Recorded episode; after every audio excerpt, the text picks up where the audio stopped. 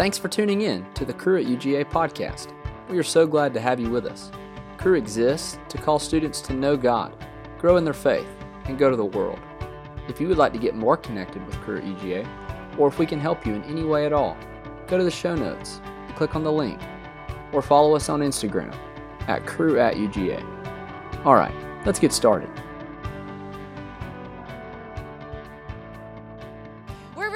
Glad you guys are here tonight. We um most I think every semester I've been on staff here, we've ended the semester with a praise and worship night. So it kind of feels it feels right to just take the chairs away and sit on the floor and get cozy. Um, I hope y'all are hanging in there with finals starting and everything. But thanks for coming tonight. We hope it blesses you. Um, yeah, so I am going to kind of round out our series we've been doing called God's Playlist. And it's where we've looked at a bunch of different types of Psalms. And so I know I personally have loved this series, and so I hope you guys have done the same. It, I feel like it's really um, just reminded me of the different types of Psalms, and it's also kind of challenged me to pray and engage with the Lord through prayer in a different way. So I'm going to kind of bookend all of the things that we've talked about in a very short amount of time before we um, do some prayer and worship afterwards. So I'm going to pray for us, and then we will get started. God, thank you for tonight. Thank you that um, we can come and gather here in a place like Memorial Hall on a college campus. And because of your spirit, because of your presence, um, this room is turned into a very different place. It's no longer just a building on a campus, but it's a place where we can meet with you intimately. We can um, experience and know you, the God of the whole universe, um, because when we gather, you gather with us. And so I pray tonight, um, Spirit, would you do only what you could do? And I pray that through my words and through my different thoughts or questions or pictures or quotes, that you would inspire us awe and wonder, and you would be preparing our hearts here and now, even my own, um, to, to pray and to worship you for the remainder of the night. So would you do that through me? Would you make that possible? Um, and it's all in your name, Jesus, I pray. Amen. All right.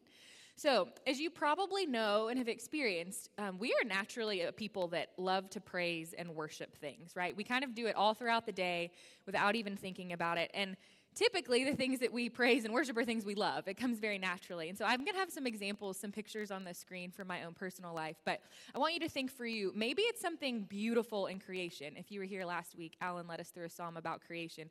It's something beautiful that just captures your eyes. It's, it, it takes your breath away. You can't help but smile. You can't help but be impressed by just the magnitude of something in nature or um, different things that are out in the world. It's, it's something that just is captivating. Um, or maybe for you, it's different places that you visited, different experiences you've had, whether in other cultures or with different people. Maybe it's different foods that you've tried if you're a foodie in the room. Um, they're just some things that remind us how big the world really is and how much there is to learn and explore, and it just it can seem endless. Um, but it could also be different people that you're surrounded with, um, different events or moments that are just so fun, so glorious, and you just, your soul just feels full because you can't believe how much love you have for these people or how much love you receive from them. And so, why do you why do we think that is, right? Why do great things make us feel this way? Um, why do we feel so happy whenever we think about people we love or awesome experiences? Things that make us feel small, but you know, like in a good way. Um, things that make us pause and sort of take it all in, take stock of life. And I think one, just one of the reasons that is, is because things like that, it reminds us that we long for God's glory. And there's so much to be said about God's glory. I'm not even going to begin to even go there. Um, but I think it's because we these things remind us that we long for God's glory. Uh, there's a quote from a book I'm reading right now that I think describes it in a way that was very new and different to me. She says, Glory is all things meaningful, all things worthwhile, all things that quicken the pulse with joy and quicken the mind with sight. Glory is the shining joy, the beauty, intelligence, and goodness of God Himself.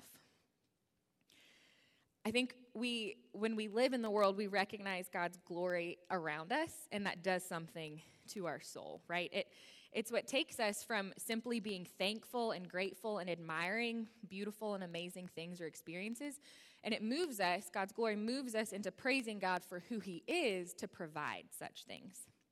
So it causes us to think and ask the question what must God be like if He creates things in the world that are that beautiful, right? If He creates the most beautiful sunrises, or if you're walking on the beach, or the most beautiful architectural structure you've ever seen, if He makes people that make things like that, if He makes things in creation like that, those are just products of Him. What must He be like? Or it might be that we think about, okay, the world is finite, right? Like we know the world and, and what it is and what is where. And if it can be full of such awesome creatures or experiences or people and cultures to meet, what, what must God be like that He is infinite, right? And never ending?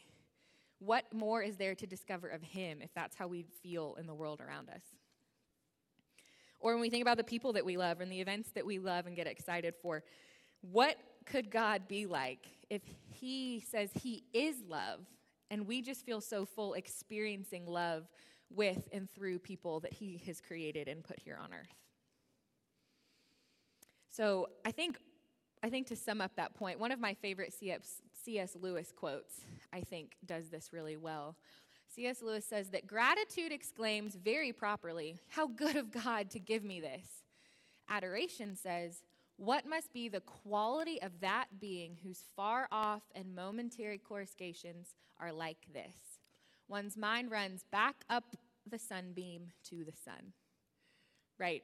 It's this idea that whenever the sun is in the sky and we see the light shining, we're captured by the light, but the light isn't the thing that's worthy to be worshiped or adored, right? It's following it back up to its source, is the sun. But as you guys know, um, all of life is not just praising and adoring God for all of the lovely, wonderful things that we experience, right? Not everything immediately draws our attention and takes us back to God's glory. Because life with God is more than just experiencing moments of thankfulness and gratitude, it's also moments of heartache and despair and loss and suffering and fear and anxieties. And so, what does it mean to praise God then? What about when we feel and pray things like Alan read a couple weeks ago from Psalm 13? Um, Psalm 13 said, How long must I wrestle with my thoughts and day after day have sorrow in my heart? How long will my enemy triumph over me? Or what about whenever we have emotions, like Daniel talked about a couple weeks back, like fear and worry and anxiety, and we are just afraid what do we do when our circumstances tell us that logic, when our circumstances tell our logic and our mind that all hope is lost, that life is not as it should be, that there can't be any good things left? What, what do we do then? I think the answer that we get, particularly from the book of Psalms, is that in order to praise, we must pray. The book of Psalms teaches us that in order to praise, we must pray. That idea comes from a quote from Eugene Peterson in a book. He says, All prayer pursued far enough becomes praise. Any prayer, no matter how desperate its origin, no matter how angry and fearful the experiences it traverses, ends up in praise. It does not get there quickly or easily. The trip can take a lifetime, but the end is always praise. So you might be thinking, what? How? Like, how does that work? How is all prayer pursued far enough lead us to praise? But let me ask you this, right? When we're drowning in our own sin, who is the one inviting us to come to him and confess our sin to prayer in prayer? What must God be like to invite sinners like you and me to come to him with our sin and our shortcoming? It's a holy yet compassionate and merciful and gracious and forgiving and loving God that awaits us. When our circumstances are overtaking us, when we feel like we are drowning in life, who is inviting us to cast all of our anxieties on Him? It's a God that calls Himself our refuge and our strength. It is a God that says He knows the number of hairs on our head, who says He hems us in behind and before what about when the world's harshest realities of suffering and injustice seem to just close in on us and it seems like the hardship in us and around us is never going to end? Who says to look to him for hope and for peace? It is a God who, who rules and has conquered over sin and death and promises to one day return again and to make it all right. See, prayer helps us see that our circumstances and our feelings are not actually the ultimate reality, but that God is. And so this doesn't mean that our feelings don't matter. It doesn't mean that He doesn't want them. It doesn't mean that we should just tell ourselves to get over it. But what it means is that God and the work He has done and is doing is the ultimate reality. And we get to that through prayer. It's, it's seeing who God is in the midst of a broken world that leads us to praise Him as the only constant one, the only all powerful one, the only loving one, and the only almighty one. And sometimes that still doesn't feel enough. And I think what we do then is we, we lean into the gift of practicing corporate praise and worship with other people. It's doing things like tonight that help us move from a place from despair to a place of hope. Again, not just because we're trying to exchange feelings, but what we're doing when we do things like this is we're coming and we're fixating on what is spiritually true and we're letting other people lead us and guide us and trusting the Holy Spirit to usher us into that as we proclaim it over our own lives in faith. What I love about the book of Psalms, all 150 of them, is that the Psalms are, are prayers for real people living real life, just like you and me. And what we've seen in our series of God's playlist is that there are hymns to sing and to pray when life is going so well, when we're at those weddings with friends, and when we're watching that sunset with family and we feel so full. There are hymns and prayers and songs in the book of Psalms to pray. But we also saw that there are prayers of lament when we are in distress, when sin strikes, when suffering doesn't cease. There, there are psalms of lament for that too. And we saw that there are prayers of thanksgiving when we experience God rescuing us from those laments and rescuing us from those troubles. We remember the hope we have in those Psalms. So the book of Psalms is for people just like me and you, just like me and you, who need to be reoriented back to God and back to His glory, right? Back to His glory to praise Him for who He is, to see Him for who He is. Because being reoriented back to God is accurately seeing Him for who He is, despite what is happening within us and around us, and to therefore long again for more and more of His glory.